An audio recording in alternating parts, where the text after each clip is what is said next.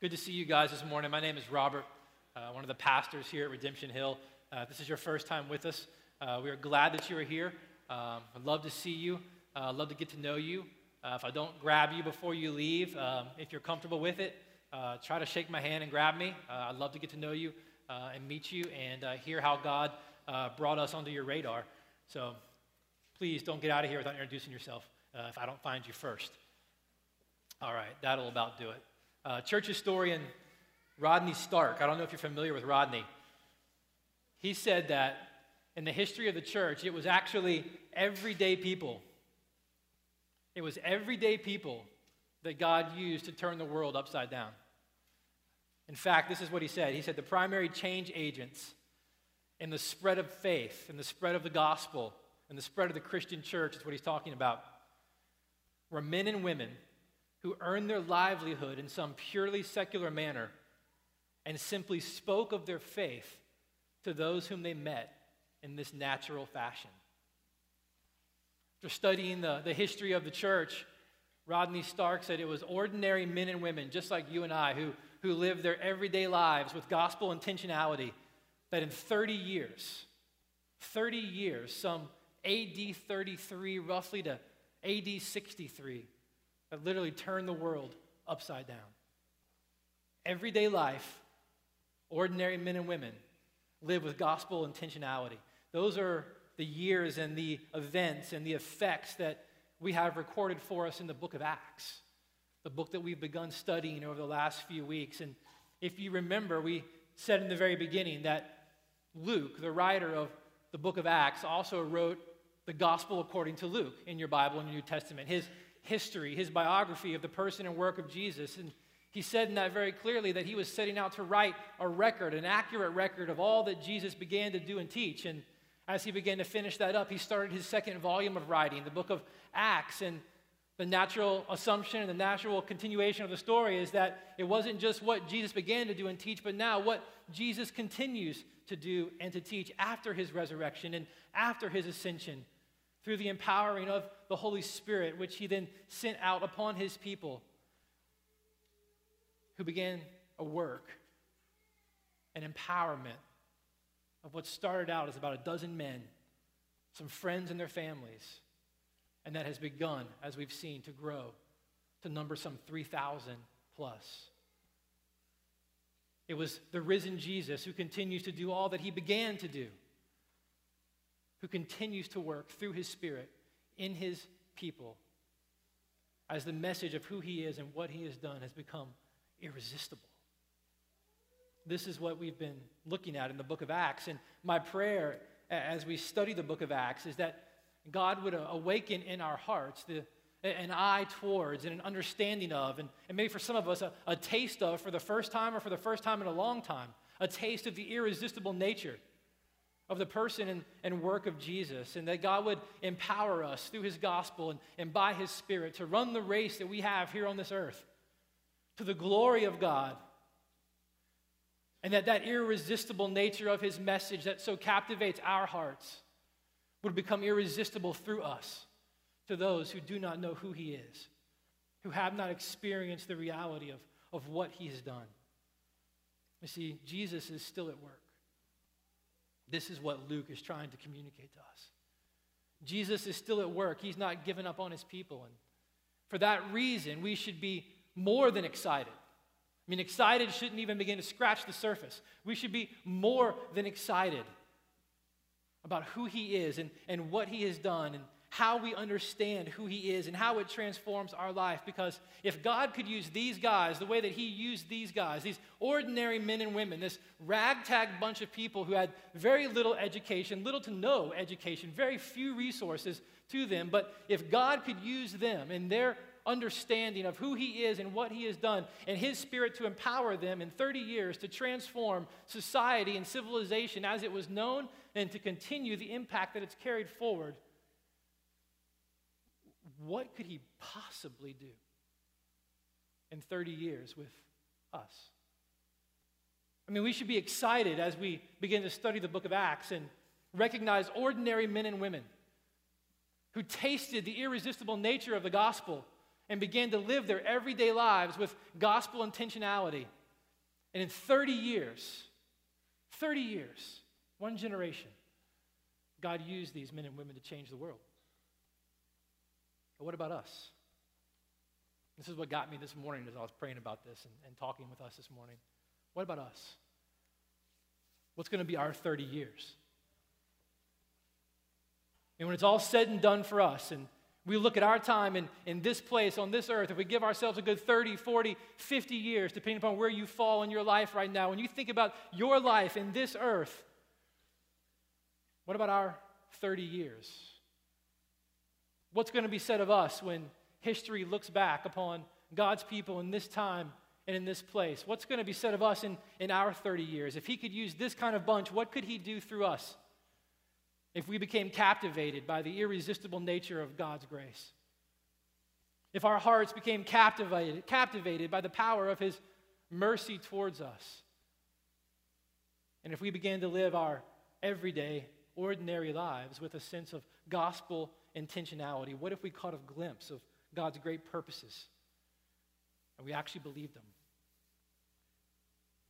And what, what's going to be said of us? And this is our 30 years. This morning, the, the question that, that kind of looms over that idea, or the reality, I should say, that looms over that idea, is that what will be said of us is probably going to be determined very, to a large degree, greatly, by what we determine our greatest need to be. I mean, what's going to be said of us in 30 years and as we run the race that we've been given to the glory of God, when history looks back, what's going to be said of us is going to be greatly affected by what we determine and believe to be our single greatest need. So we have to ask ourselves this morning what, what is the world's greatest need, but yet what is the church's greatest need?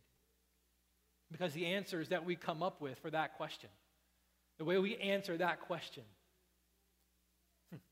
is going to determine the course of how we run our race. It's going to determine the hope that we rest our lives in. And see, here's an example. Let me, let me just show you what I mean by this, just so it doesn't sound too abstract for some of you. In the next few weeks, uh, from between now probably and, and the end of the year through the holiday season, uh, you're going to be hearing from us in, in different ways information about what, what we're doing this year in our annual missions offering. Every year we take up a, an offering, and that doesn't go towards our budget, it doesn't go towards our operational expenses. Uh, those things are paid for by the consistent and generous uh, and sacrificial giving of those who call Redemption Hill home. And when it comes to operations, we don't do more than we get. We don't spend more than God compels you to give.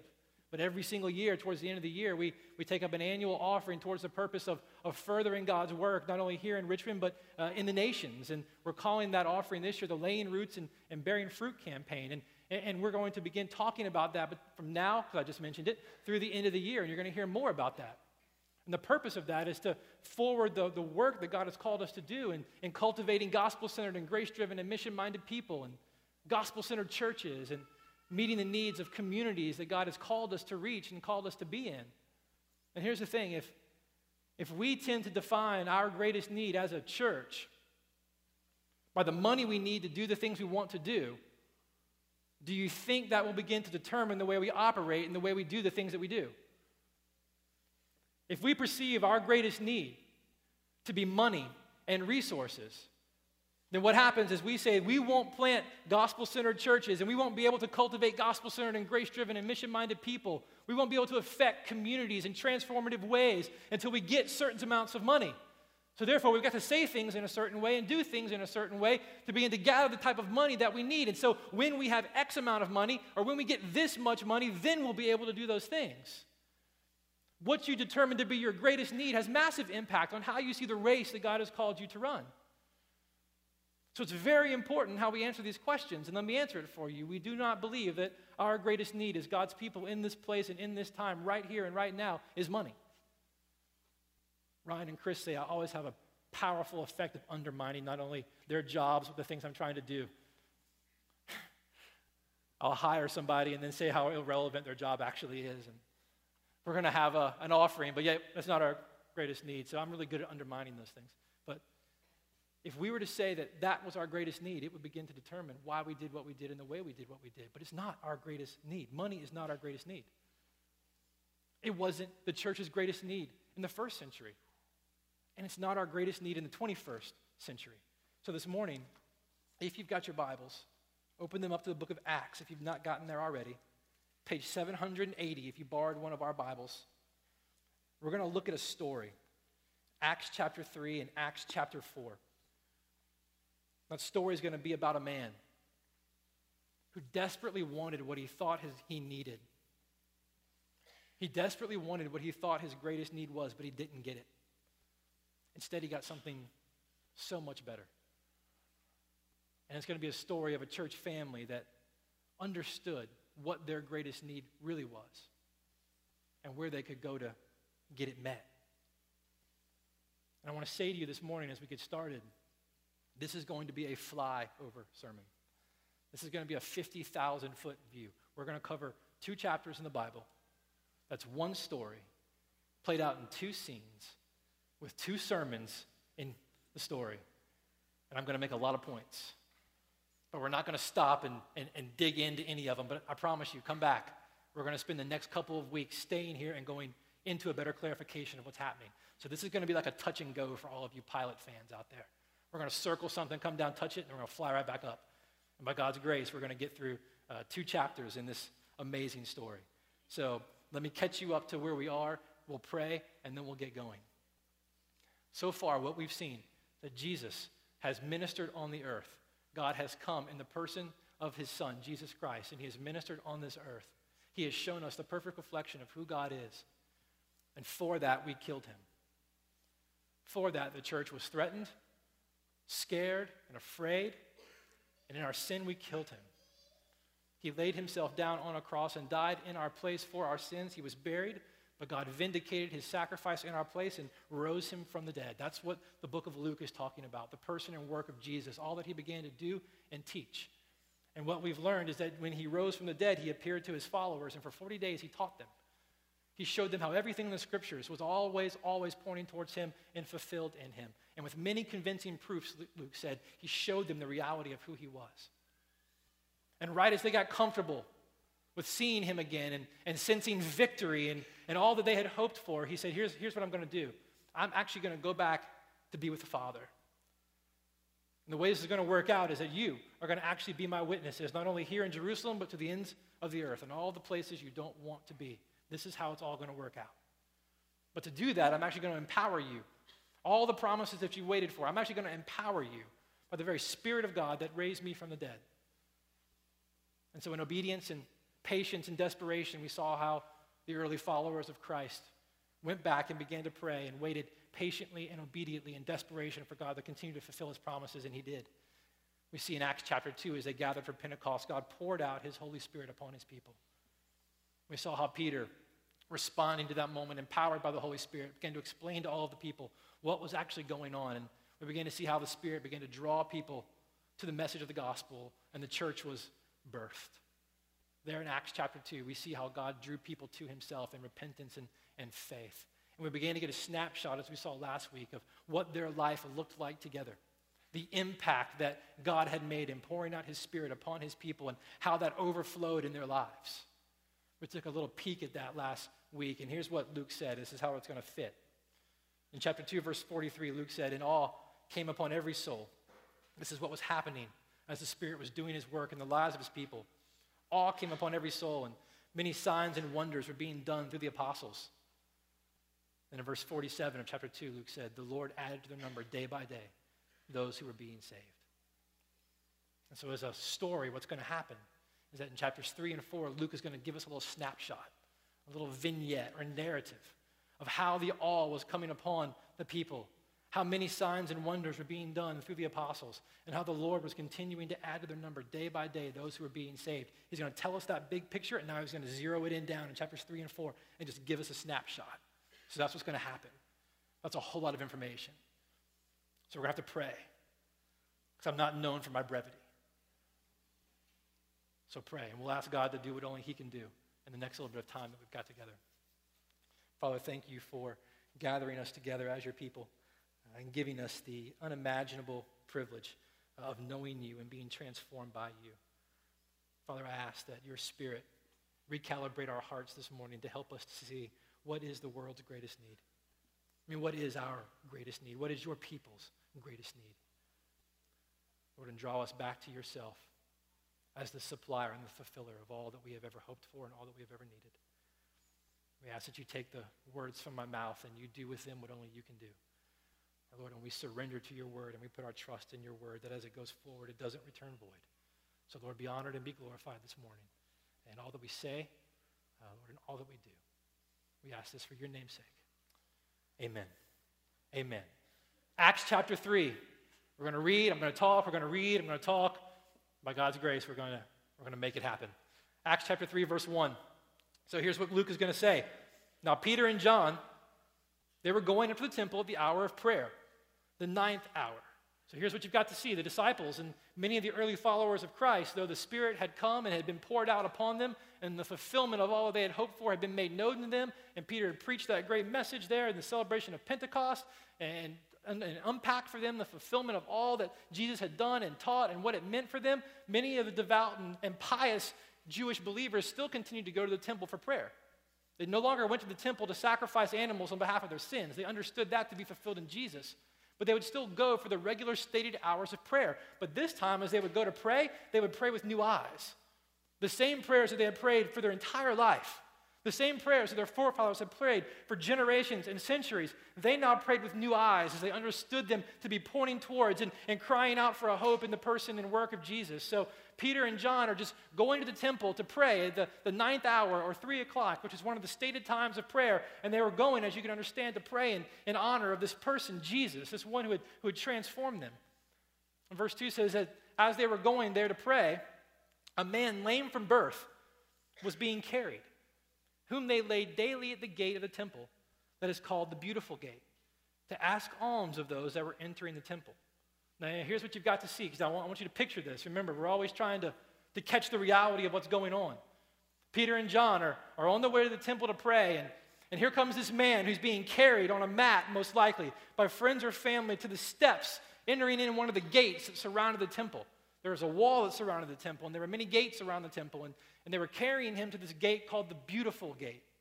Which is a really interesting picture because I want you to get this. The Beautiful Gate historians tell us, was, one of the, was the most opulent gate of all the gates that surrounded the temple. It was layered in Corinthian bronze. In fact, Josephus, one of the early church historians, said it was 50 cubits high and 40 cubits wide. It was overlaid with Corinthian, Corinthian bronze and gold. And it was such a work of art that it far exceeded in value the rest of the gates that were plated in simple silver. So I want you to see this picture. Here's this man who has been lame from birth, being carried and laid down on the steps in front of the most opulent and beautiful gate entering into the temple. I mean, this was, and I, and I say this in all honesty for those I'll probably date myself, this was a, a, a Sally Struthers moment before Sally Struthers ever got on television. You remember? The videos, all the people around the world in need of help. This was a man that his people were laying right in front of the most beautiful place in all the temple. And here was this crippled man that was being brought out there. You've got to see the picture. And you've got to understand this man, Luke will tell us later almost 40 years old. And he had been this way since the day that he was born, unable to live a life that the rest of the society had experienced, dependent upon the care and the concern of those who knew him. See, there were no social services in this time. There were no Israelites with Disabilities Acts, no wheelchair ramps, no wheelchairs, no welfare. There was no social service system in place for this man. His life was totally dependent upon the generosity and concern of other people. And this is what he did day after day. Day after day, he'd be brought to the gates of this temple, and it was a wise decision to bring him there. You see, an early Jewish tradition, giving alms to the poor, giving alms to those in need, giving money and an offering to them was considered a meritorious work. You actually earned merit every time you did that. So here's this guy. He knows that the most pious of religious people, the most religious people, are going to show up to the temple at this time to pray. And this is the most beautiful place outside of the temple getting into it. And he has his friends put him right in front of it, knowing that throngs of the most religious people are going to come. And he knows that they're going to, in their minds, earn some kind of merit for giving him aid. He's a wise guy. This is what's happening here. So Peter and John are on their way to see him, on their way to the temple to pray, and they see him. Look at verse 3. It says, Seeing Peter and John about to go into the temple, he asked to receive alms. And Peter directed his gaze at him as did John. And he said, Look at us. And he fixed his attention on them, expecting to receive something from them. See what's happening. Peter and John are, are walking up to the temple. They're going to go pray. And throngs of people are going as well. Lots of people are going to pray. And here's this man who's lame. He's laid in front of the gate. He's laid in front of the gate that's called Beautiful. And Peter and John are on their way. And it says he begins his pitch. He's going to make his pitch. You know, he's got something he's going to say. He's got some way to get their attention, to get the money, and to get the alms from them. He makes his pitch. And it says, on their way, Peter and John lock eyes with him. This is a very Peter thing to do. Don't, don't miss the reality of what's going on here. Say, Peter locks eyes with him. He says, Look at us. Look at me. I mean, how many times do you find someone, let's say, let's try to make it as, as real as we can. How many times do you come across someone uh, on the corner or somewhere downtown, someone asking for money, someone doing the very thing this guy was doing, and you look them in the eye and say, Look at me. That's a very Peter thing to do. What must this guy be feeling? I mean, he, this guy's either going to get spit on, he's going to get hit, he's got a fear being mocked, or he's expecting something big. One or the other, because who looks at a beggar and commands his attention to be looked at in the eye? This is a guy that was passed over by everyone. And Peter says, Look at me. Look at us. It gets his attention, and who knows what the guy was thinking? Maybe he was afraid, maybe he was excited. I, we don't know. It says in verse 6 Peter said, I have no silver and gold. Wah, wah, wah, wah. Mean, what, what did he feel? What did that guy feel like? I have no silver and gold. I mean, what else did that guy really think he needed? I mean, really? What else did he feel like he needed? What else did he want? Not. He needed silver and gold to eat. He needed silver and gold to find a place to stay. He needed money. He felt like he knew exactly what it was that he needed. And here comes Peter, demanding his attention, demanding his eye contact. And the first words out of his mouth are, I, silver and gold, I, I have none. This is what he goes on to say Silver and gold I have none, but what I do have, I give to you. In the name of Jesus Christ of Nazareth, rise up and walk. It's Peter. There's an exclamation point there. Rise up and walk. Now, what did that man think? You've heard this preached so many times. Don't miss the humanity. What did that man think? I mean, here's a guy that probably doesn't have people talk to him very much. 40 years lame and crippled, lying on a mat being carried around by friends and family. And here's this guy walking up to pray, telling him, I, I don't have money, which means I don't have any way to help you eat. But here's what I want you to do. In the name of Jesus Christ of Nazareth, get up and walk. Seriously? Have you seen my feet? Have you seen my ankles? I mean, we don't know. Had, had he heard of Jesus? I mean, this is only 60 days after the crucifixion of Jesus, roughly, somewhere between 60 and 75 days. Had he heard the stories of this Nazarene who had been crucified just 60, 75 days earlier? Had he heard of Peter? I, I don't know. Just days earlier, Peter stands up at Pentecost and begins to preach, and some 3,000 are added to the church. Had he, had he heard of Peter? Did, did he know who these guys were that were walking up to him? When Peter said, Stand up and walk, did he, did he know who Jesus was? We, we, we don't know, but what an interesting thing to say. And look at verse 7. Very Peter thing. He took him by the right hand. Didn't even give him a chance to say no. Didn't even give him a chance to respond. He took him by the right hand and he raised him up, and immediately his feet and his ankles were made strong. And leaping, he stood and began to walk. And he entered the temple with them, walking and leaping and praising God. So before he could say anything, Peter yanks him up, grabs his hand, and pulls him up. Impetuous Peter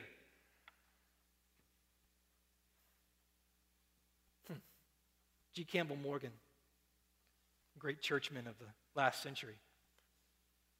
He said that perhaps only doctors can fully appreciate the meaning of the words that Luke writes. They're the most particular and peculiar of technical words. The word translated feet is only used by Luke and it occurs nowhere else in Scripture. It indicates his discrimination between different parts of the human heel. The phrase ankle bones is again a medical phrase to be found nowhere else. And the word leaping up describes the suddenly coming into socket of something that had once been out of place, the articulation of a joint. This then is a very careful medical description of what happened in connection with this man. Imagine the drama. I mean, here's a man who we get by Luke's writing, his ankles and his feet must have been deformed. We, get the picture from the words he chose to, to use that his ankles and his feet may have been clubbed, but somehow they were deformed. And Peter comes up to him and says, I don't have anything that you think you need. But in the name of Jesus, rise up and walk. And he yanks the man up. And immediately, Luke says, his ankles and his feet that had once been so deformed, that had never since the moment he was born been right and been able to be used, articulated back into the right position. In an instant, what had been crippling him for 40 years was made right. And what would take another 20 years in the 21st century to connect the mind and the body to be able to use were made right. Such to the point that the man stood up, walked, and began leaping and praising God.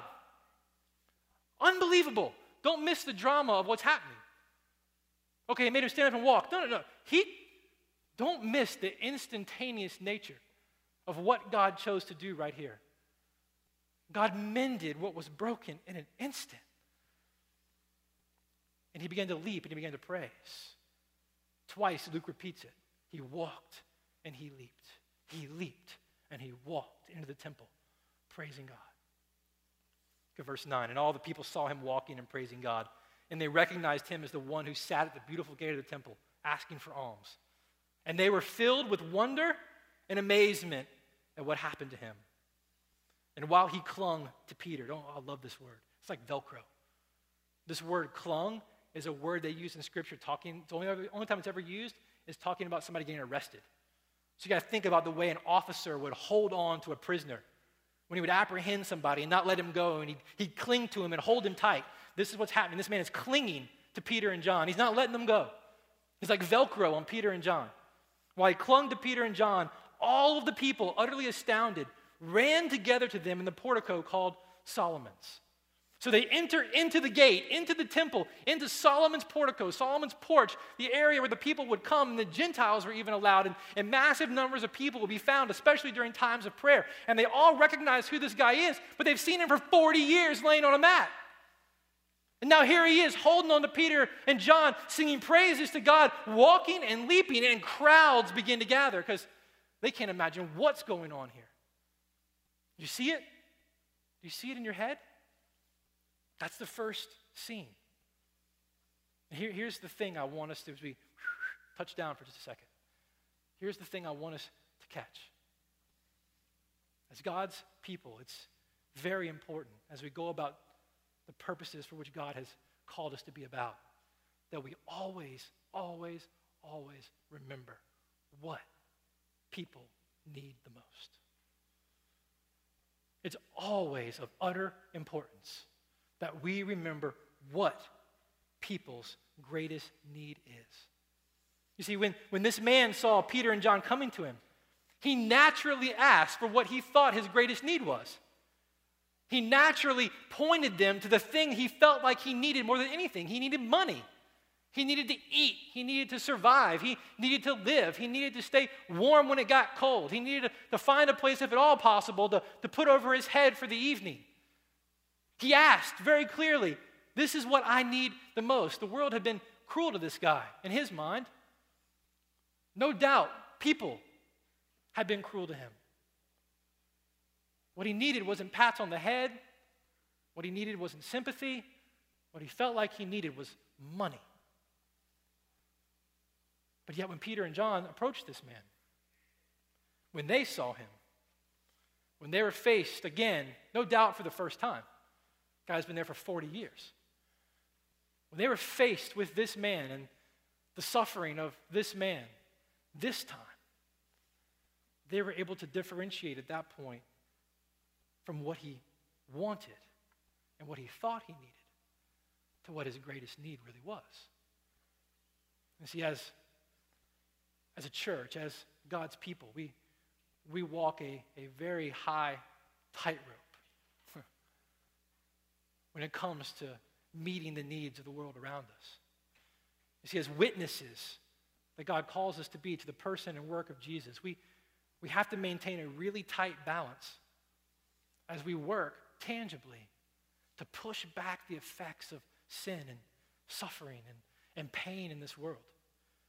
You know, we bear witnesses to the person, uh, bear witness to the person and work of Jesus and its effects of restoration and redemption. And we do that in the way that we, that we tangibly seek to, to see justice come, to see pain taken away, to see suffering removed. That's part of what it means to have been transformed by Jesus, to, to see that restoration work through our lives and, and out into the world around us. But we know that whatever we do, however we meet the temporal needs around us, we know ultimately they won't last. And we're faced with that paradox. We know ultimately that whatever we do to meet whatever need is there, ultimately it's going to go away. Ultimately, that food will run out, or ultimately, that coat will wear out. Ultimately, that person that we can do such a great job of keeping warm and keeping fed and keeping comfortable, we can do that in such a way that we keep them that way all the way to a Christless eternity. We know in the end, as restoration is played out through God's redemptive story, our temporal works at alleviating those kinds of things won't last. But there is hope. There is hope. But as we put one hand out to meet a need, we have to have our eyes on and our other hand out towards pointing people to their greatest need, their deepest need. We have to help people understand that in the face of what they're going through, in the face of what they're suffering and what they're dealing with, their greatest need is not simply the alleviation of that pain. It's not simply the removing of that circumstance. It's the dealing with the sin in their heart. And it's the forgiveness of their sin in the face of a holy and righteous God. That's the balance that we have to hold. It's a, it's a tricky balance. We should be actively pushing back the realities of sin and suffering and injustice in this world. But at the same time, we are to be ones who do it with an eye towards what the world's greatest and deepest need is. and hear me as I say that, this, because There's a lot to be said about how we actually do that, and that's not what this time is for. Don't hear me when I say this. Don't walk out of here hearing me say, okay, we don't need to go and, and, and, deal with this. We don't need to go and address this circumstance. We don't need to go and meet this need. That's not what I'm saying at all. I mean, Kirk Tower, I don't know if he's here this morning, he's out every week, out every week, ministering, meeting the temporal needs of the homeless in this city. We should be doing that. You should be joining Kurt in his efforts to go and to deal with the reality of homelessness just on this corridor, not even the entire city, just on this corridor. And Rick and Nancy Collins are spending the majority of their weeks throughout the month in the prisons around Central Virginia, fighting for the justice and the rights of the prisoners, but also one eye aimed at the deepest need that's found in those prisons. I mean, families like the Tom and Jen Hannerhan are, are fighting to see children who are fatherless and have no families find homes. They're caring for the needs of orphans. People are caring for the needs of widows. People are caring for the needs of the homeless. People are caring for the needs of the hungry. And here's what I'm saying I pray that God burden every single one of you with some way to meet the tangible needs of the world around us. It's dealing with the suffering that's come because of sin. I pray that all of you become burdened by that.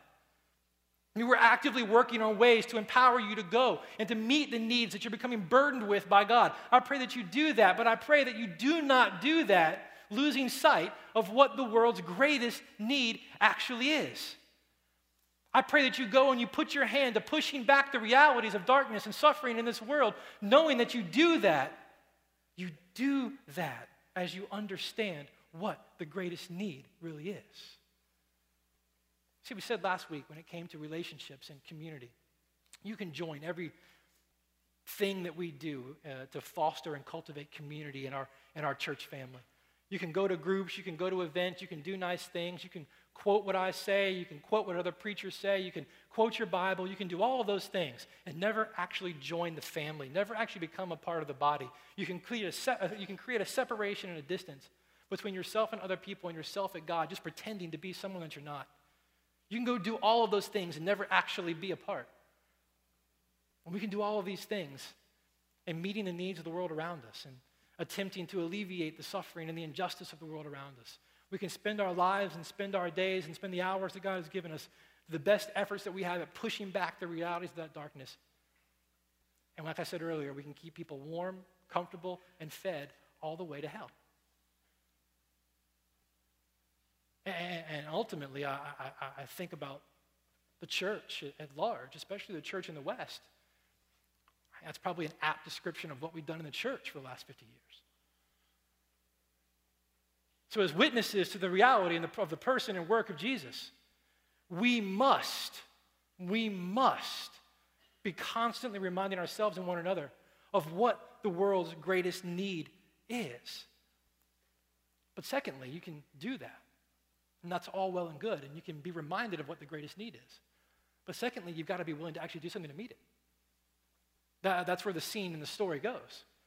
It's one thing to be aware of what's most needed, it's another thing to actually be willing to do something about it. Let's, let's keep reading. This is going to get fun. Verse 12, chapter 3. It's fun for me already. And when Peter saw what was happening, as he saw the crowds gathering, this man leaping for joy next to him, clinging to him, singing the praises of God, he's just been healed 40 years or crippled. Here he is, and the people are gathered. Here's Peter. When he sees what happens, he addresses the people Men of Israel, why do you wonder at this? Why do you stare at us as though by our own power or piety we've made him walk? I, mean, I love this. As Peter gets up to talk, notice what he doesn't talk about. He's not going to talk about the miracle. Peter's going to get up, he's going to address the people, and he's not going to talk about the lame man being healed. He's not going to address what, what just happened. He's actually going to say, What you have seen and what you're gawking at, it isn't about me. It isn't about my piety. It isn't about my power. It isn't about my preaching. I mean, if anybody could have boasted of himself, it could have been Peter. I mean, days before he preaches his first sermon and 3,000 people get saved. If anybody could have had a big head about themselves, it was Peter. And Peter sees another crowd swarming, just like they did at Pentecost. You know, puffed out his chest and had all kinds of confidence in what he could do and say. But instead of pointing to the miracle, instead of pointing to himself, instead of pointing to anything around him, he simply explains that everything that they see and everything they're wondering about is simply all about the person of Jesus. His first impulse in the midst of this circumstance was to give glory to God. What a check. What a check to pastors like me and, and churches like ours who, whose first instinct is to measure our success by how many people show up to something, how many people tweet our names, how many friends we have on Facebook, whatever it may be. Peter's first impulse in the face of this circumstance was to give glory to God and to make clear that it wasn't about him. It wasn't about John, and it wasn't even about this man who's now healed. It's about Jesus. His concern was for God's glory and the people's greatest need to be met. This is what he says. Look at verse 13. Boy, it's going to be hard to go through this. The God of Abraham, this is what he says. The God of Abraham, the God of Isaac, and the God of Jacob, the God of our fathers, he has glorified his servant Jesus, whom you delivered over and denied in the presence of Pilate when he had decided to release him. So he reminds them that just 60 days before, somewhere in that time frame, you actually rejected Jesus when you demanded that we have no king, no king but Caesar. This same Jesus who you delivered over, you declared that he wasn't king, Caesar was king. Verse 14, he said, You denied the holy and righteous one and asked for a murderer to be granted to you.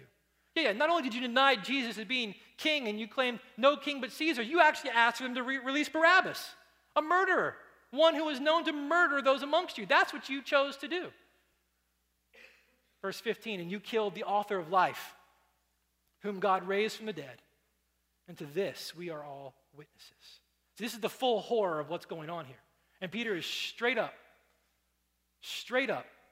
I love that Luke said in Acts chapter 2 that with many other words, Peter kept talking because he said Peter talked for a while, but this is a short and sweet sermon. He was straight up with these people. You rejected the Messiah. You killed the author of life, and you wanted a murderer in his place. You bear the guilt. Your sins are what is responsible. You have denied the reality of the person and work of Jesus Christ. Their verdict on Jesus of Nazareth was that he was weak and that he was cursed. You killed him, Peter says. But God's verdict was very different. You killed him, but God crowned him. God raised Jesus from the dead and has glorified him. This is what Peter has said. Look, don't, don't worry about what you see in this man over here. Don't worry about what you see when you look at me. Don't worry about what you see when you look at John. Don't worry about what you see when you look around. This is what you need to know. What you are seeing and what you are dealing with is this man, Jesus, who, because of your sin, gave himself over to be crucified in your place. And because of his mercy, God vindicated and raised him from the dead. You rejected him, but God vindicated him. You denied him, but God glorified him. This is what you're looking at. This is what you need to see. You don't need to deal with why this man's walking the way he is. You need to deal with the person who made it the way it is. You need to deal with Jesus. This is what Peter is saying. It says in verse 16, and, and by his name, faith in his name, that is what's made this man strong, whom you see and know. And the faith that is through Jesus has given this man the perfect health in the presence of you all. So, what you see here is Jesus' work. Not mine, not Peter's, not his. He didn't say anything, he didn't give some kind of magic chant. Had nothing to do with any of that. This was the work of Jesus. It's because of Jesus being glorified that all this has happened. This is what the book of Acts is all about, remember. Luke is telling us the story of all that Jesus continues to do. All that Jesus, glorified in heaven at the right hand of the Father, continues to do. And this is what Peter is telling these people who have gathered. This is what Jesus, whom you rejected, yet God has raised from the dead and glorified, has continued to do. And because God has raised Jesus from the dead, and because God has glorified him, that means Peter's going to go on to say that all that you had hoped for and all that you had known through the work of the prophets, all of that's actually been fulfilled.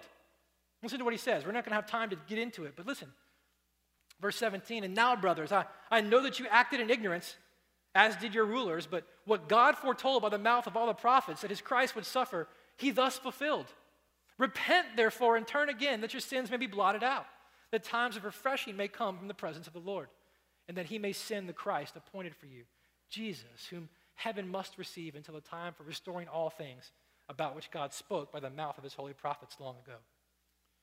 Moses said, The Lord God will raise up for you a prophet like me from your brothers. You shall listen to him in whatever he tells you.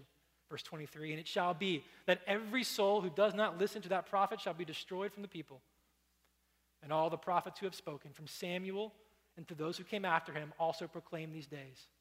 You are the sons of the prophets and of the covenant that God has made with your fathers, saying to Abraham, And in your offspring shall all the families of the earth be blessed. God, having raised up his servant, sent him to you first to bless you by turning every one of you from your wickedness if God has glorified Jesus. And since God has glorified Jesus, all that you had hoped for and longed for and read in the prophets has been fulfilled. He's the one that you've been waiting for. Peter goes on to be massively clear in this in the way that he said this. He was the suffering servant that the prophet Isaiah talked to you about.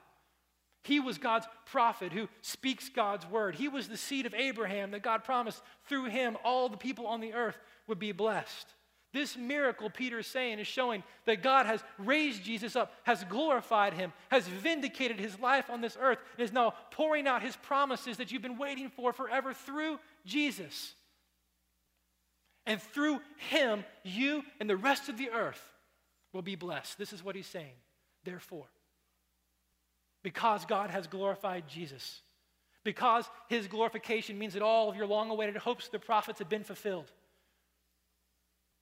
you need to repent. The only right response then is repentance.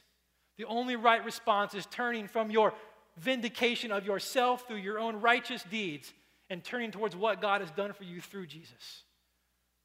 Peter's saying, because of who he is and what he has done, this that you see around you is, po- is pointing to him and is talking about him. And you need to repent. He said in verse 26 that there's actually hope for those that do. There's hope that you be blessed and that you will turn and be saved from all of your wickedness. Despite your wickedness and your rebellion, Peter says, God still wants to bless you. Your sins, he says, can be wiped out. Your sins can be wiped out.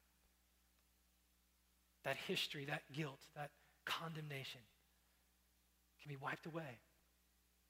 And not only can they be wiped away, but in their place, times of refreshing and strengthening can come. And not only can you be forgiven and your sins be wiped away and your conscience be cleaned and your soul refreshed, but even more importantly, what he's been talking about and what Acts has been talking about so far is that God will continue to fulfill his promise and restoration will come. There is restoration then to hope for and point towards. Restoration, God is not just talking about your sins being forgiven and your soul being refreshed, but all that has been torn apart because of sin and all that we have suffered because of the effects of sin at one point in God's fulfillment in his time, all that will be made right. And you can look forward to not only forgiveness and refreshment, but a restoration of God's world. That's what Peter is saying.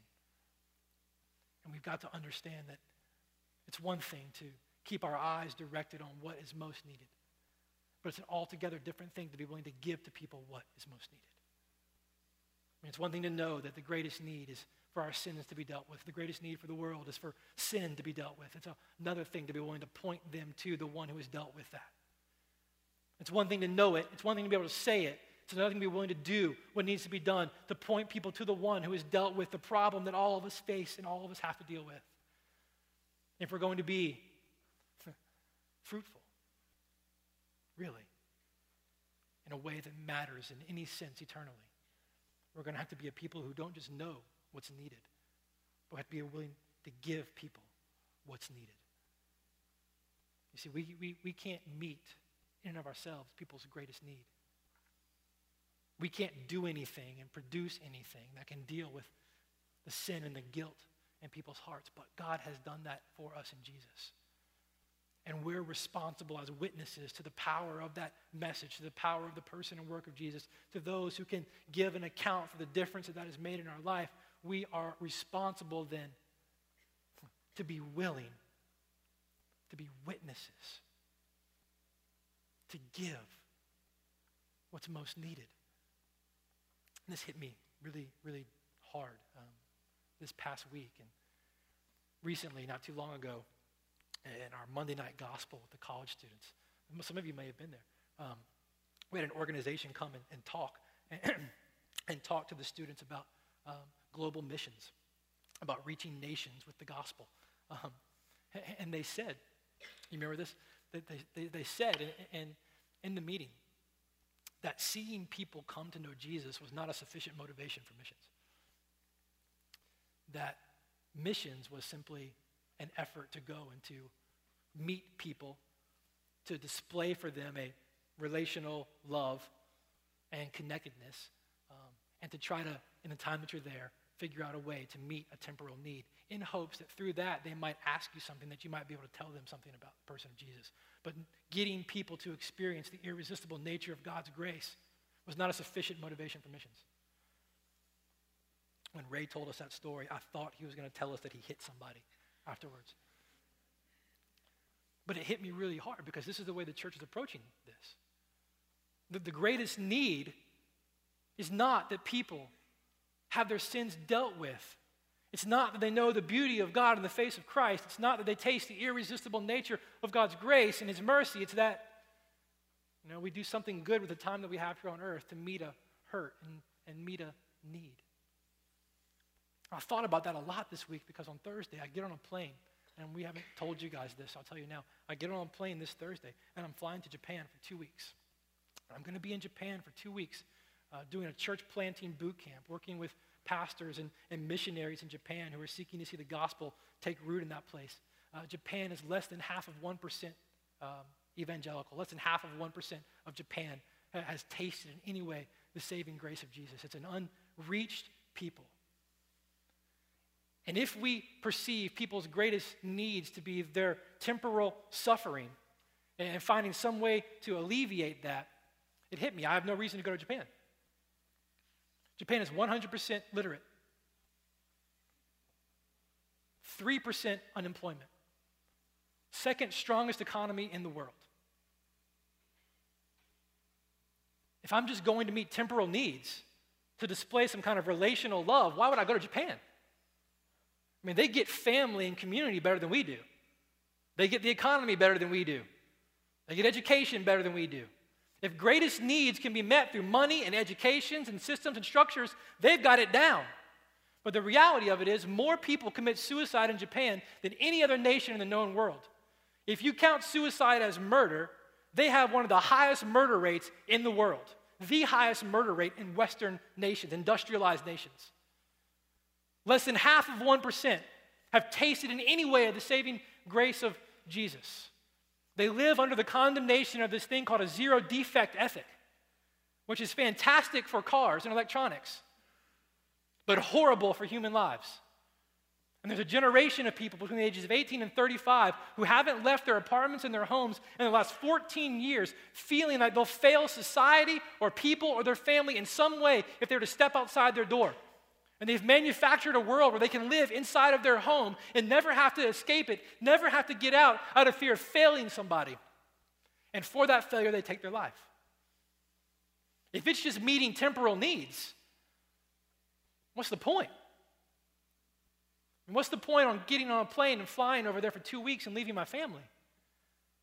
What's the point in spending time praying and, and allocating dollars and, and time to figuring out if we can be a part of planting a, a gospel centered church in the middle of one of the most influential cities in all of the world, the number two most influential city in the world, Tokyo, Japan? One, one gospel witness the entire city. One. What's the point? We can't just be able to define people's greatest needs. We've got to be willing to give them what it is they need. And we can't just define it and we can't just be willing to give it. We've got to be willing to give it no matter what their response is to it. This is where the story keeps going. Look at this, chapter 4. Told you two chapters, two stories. Here we go. Chapter 4, verse 1. And as they were speaking to the people, so Peter's preaching. I think he's preaching long. I take that as a comfort. The priests, those who were offering sacrifices, the Levites, those who were doing the temple work, and the captain of the temple guard, those were the police force of the temple at the time, and the Sadducees came upon them. So all the religious folk see the commotion, and they hear Peter preaching, and they see him talking and mumbling about this man who's been out there begging that they would all recognize, now leaping and dancing for joy. And they can't have that kind of thing going on in the temple. It's messing up their little world, it's messing up their control, it's messing up their story. So, verse 2 greatly annoyed because they were teaching the people and proclaiming in Jesus the resurrection from the dead, they arrested them and they put them in custody until the next day, for it was already evening. So they couldn't miss the commotion. They couldn't miss what was going on. And they certainly couldn't tolerate Peter and John preaching resurrection from the dead in the name of this man Jesus who had just been crucified some 60 days before. Luke was real clear there when he said that it was the Sadducees who came and got him. And we don't have time to talk about the Sadducees, but the Pharisees didn't like the Christians for religious reasons. The Sadducees didn't like the Christians for political reasons. They were a group of people who kind of rose to power during the, what's called the intertestamental period, the time between the Old and New Testaments.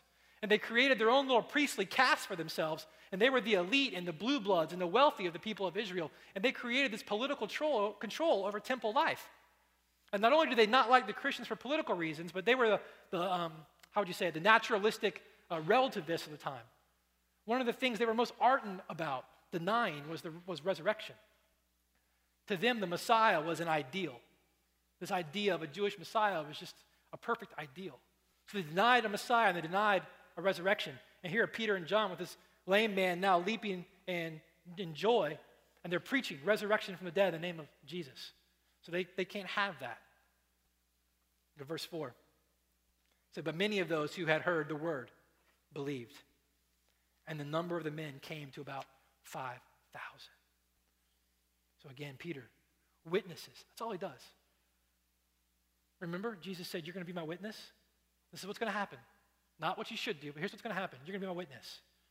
To be my witness is just to tell people of what you know of who I am and what I've done and the difference that's made. So here's Peter for the second time, just being a witness, just taking the opportunity given to him to tell people about who Jesus is, what he has done, and the difference that makes. Now 5,000. From 12 to 120 to 3,000 to this to 5,000. He's been talking about what he knows about Jesus. That's it.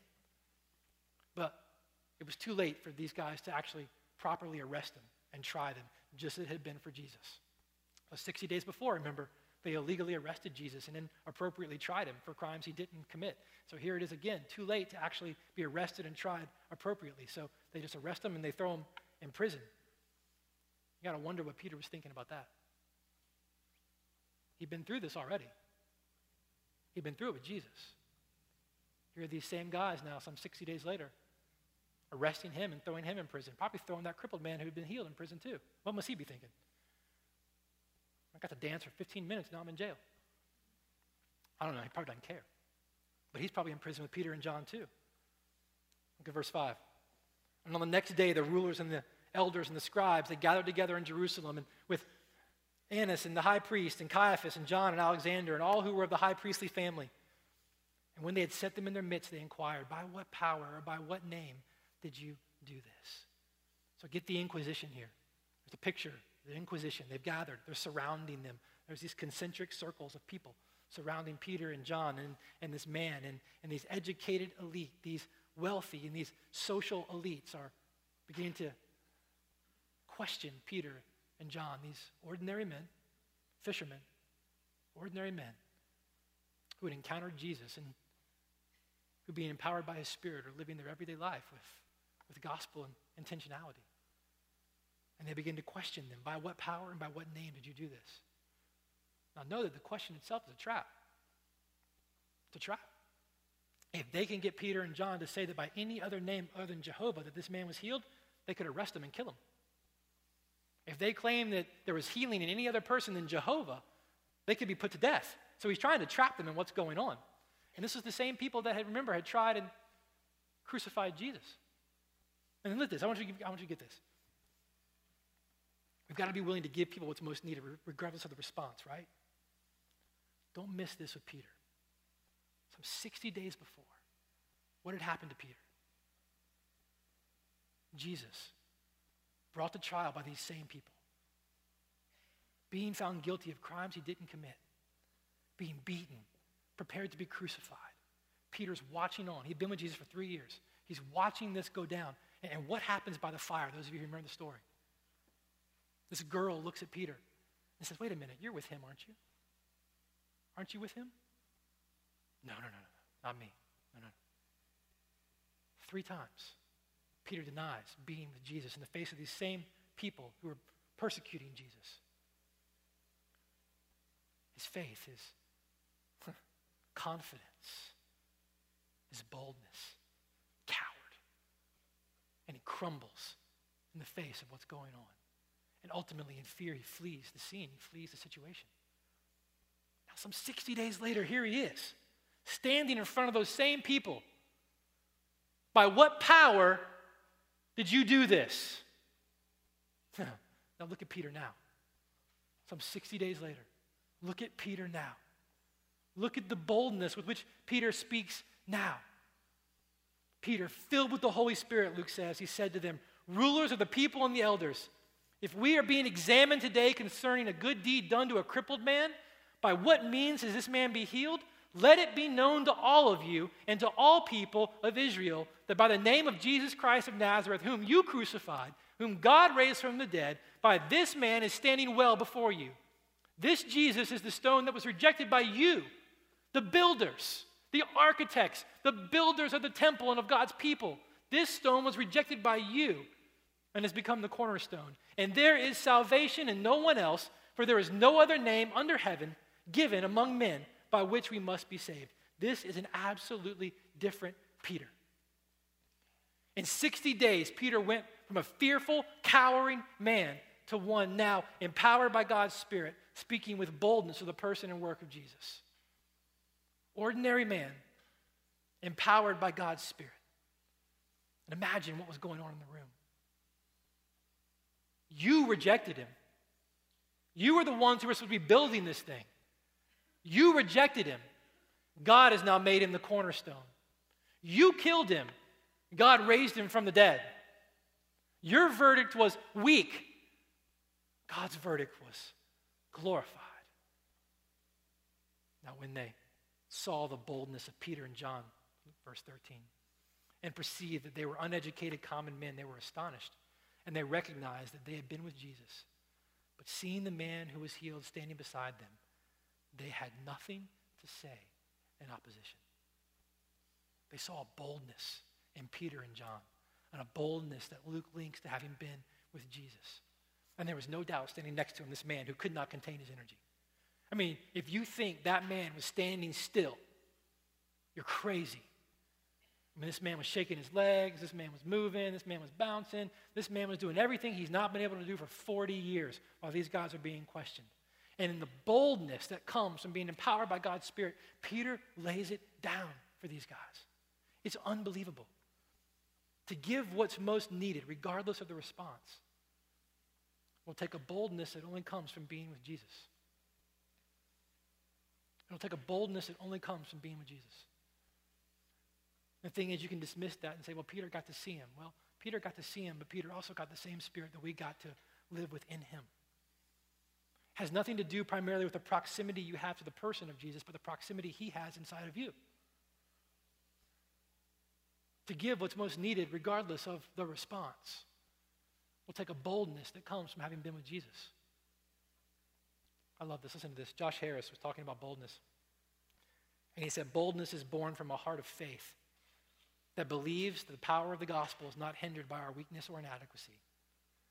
It's believing that God is at work and his spirit is enabling us, and the gospel is the power of God for all who believe. To give what's most needed in face of any type of response from people, we're going to have to have a boldness that comes from God's spirit. And listen to this. This is how we'll, we'll wrap this up. I told you two chapters, two sermons that I want to preach them both, but we can't verse 15. But when they had commanded them to leave the council, they conferred with one another, saying, What shall we do with these men? For that a notable sign has been performed through them is evident to all the inhabitants of Jerusalem. We can't deny that. We can't deny this guy got saved, this guy got healed. We, we can't deny that. We can, they can look and see. But in order that it may not spread further, let us warn them to speak no more in this name. So they called them and charged them not to speak or teach in the name of Jesus. Imagine that came back in and kind of threatened them. Don't talk about Jesus anymore. Go do your little thing, but just don't deal with Jesus. But Peter and John answered them Whether it's right in the sight of God to listen to you rather than God, you got to judge. For we cannot but speak of what we've seen and heard. Witness. Witness. It's that simple. We cannot but be what God has told us to be and empowered us to be. I can't but not tell you of who He is and what He's done. And when they had further threatened him, they let him go, finding no way to punish him because of the people. For all were praising God for what had happened. For the man on whom the sign of healing was performed was more than 40 years old. So they released Peter and John and this man, and they let him go back to see the rest of the believers. And I want you to, to listen to what was going on. Verse 23. When they were released, they went to their friends and reported what the chief priests and the elders had said. And when they had heard it, they lifted their voices together to God and said, Sovereign Lord, who made the heaven and the earth and the sea and everything in them, who through the mouth of our father David, your servant, said by the Holy Spirit, Why do the Gentiles rage and the peoples plot in vain? The kings of the earth set themselves, and again the rulers were gathered together against the Lord and against his anointed. For truly in this city they were gathered together against your holy servant Jesus, whom you anointed, both Herod and Pontius Pilate, along with the Gentiles and the peoples of Israel, to do whatever your hand had predestined to take place. Peter and John go back and tell what had happened to the people, who no doubt were thinking they were going to die. Same followers, some of them, who had waited to hear what would happen with Jesus when he was taken by the same guard. And now Peter and John come back with this lame man and tell them what happened, and they bust out in praise to who God is and what he has done through Jesus. They sing of the mighty works of God. And this is what I want us to see as we end. Here's what, here, listen to this. Verse 29. And now, Lord, this is what they said. They're going to pray. And now, Lord, look upon their threats and grant to your servants to continue to speak your word with all boldness. While you stretch out your hand to heal, and signs and wonders are performed through the name of your holy servant Jesus. And when they had prayed, the place in which they were gathered together was shaken, and they were all filled with the Holy Spirit and continued to speak the word of God with boldness. Look, if we're going to be a people who remember that the greatest need, not only in us, but around us, is that people see that their sins have been dealt with by God through the person of Jesus. And we're going to be able to be witnesses to that reality regardless of the response. It's going to take a boldness that comes from God's very Spirit. It's going to take a boldness that comes from having been with Jesus. And I want you to see this was a reality for them because when they prayed, they didn't pray that the threats be taken away. They didn't pray that the suffering stop. They didn't pray that the persecution would stop. They said, Lord, you look upon the threats. They're yours to deal with. The problems, the circumstances, the suffering, they're yours to deal with. Here's what we need. This is what we need. We need you to grant us boldness to continue to be witnesses to the reality of who you are and what you've done. That is our greatest need in this point. We need to be people whose hearts are postured in such a way that our prayer is that God would continue to encourage us, to fill us, to grant us boldness, to continue to be the witnesses that he has called us to be. Our greatest need is a sense of desperation and dependence on God's Spirit to encourage us and empower us and enable us to be his witnesses. And this is our 30 years. If you take Acts, this is our 30 years. What's going to be said of us when it's all done? What's going to be said of us when our run is done, when our race is finished? Much of what's going to be said about us is going to be determined by what we think our greatest need really is. And my prayer for us, my prayer for myself, and my prayer for all of us is that we would sense our greatest need being our sins dealt with by the grace of Jesus, through the person of Jesus.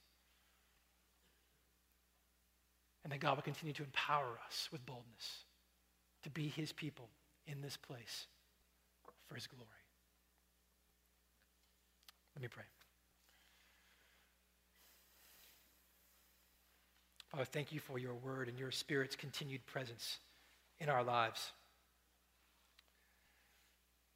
Father, help us to see that you are the supplier of all that we need, and that our greatest need is for your transformation in our hearts, for your spirit to empower us, for your spirit to take our hearts of stone and turn them into hearts of flesh.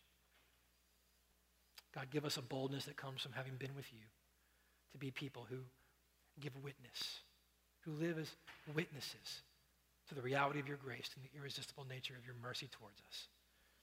We ask this that people would make much of you and that we would run our race with joy. Amen. Amen.